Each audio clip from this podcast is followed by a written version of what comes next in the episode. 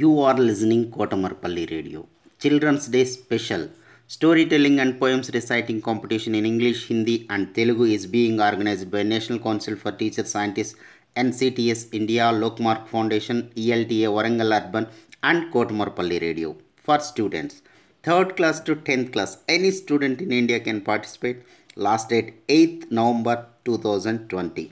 Further information contact Mrs. Umarani through email cdays2020 at gmail.com cdays2020 at gmail.com don't forget to enroll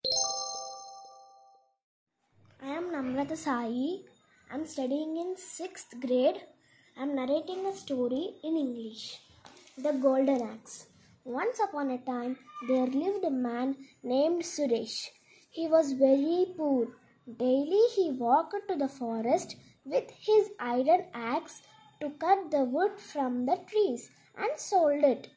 He earned his livelihood with selling the wood.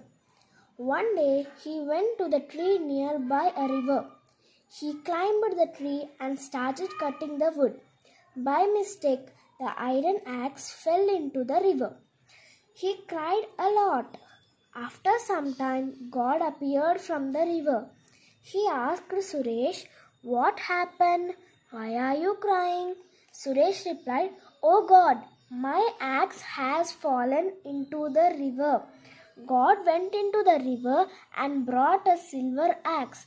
God asked Suresh, Is this your axe? Suresh replied, No, no, this is not mine.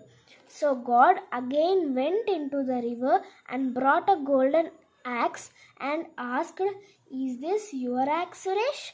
No, no, this is not mine, replied Suresh. So God again went into the river. Now he brought an iron axe and asked, Suresh, is this your axe? Yes, yes, this is my axe. Suresh replied happily.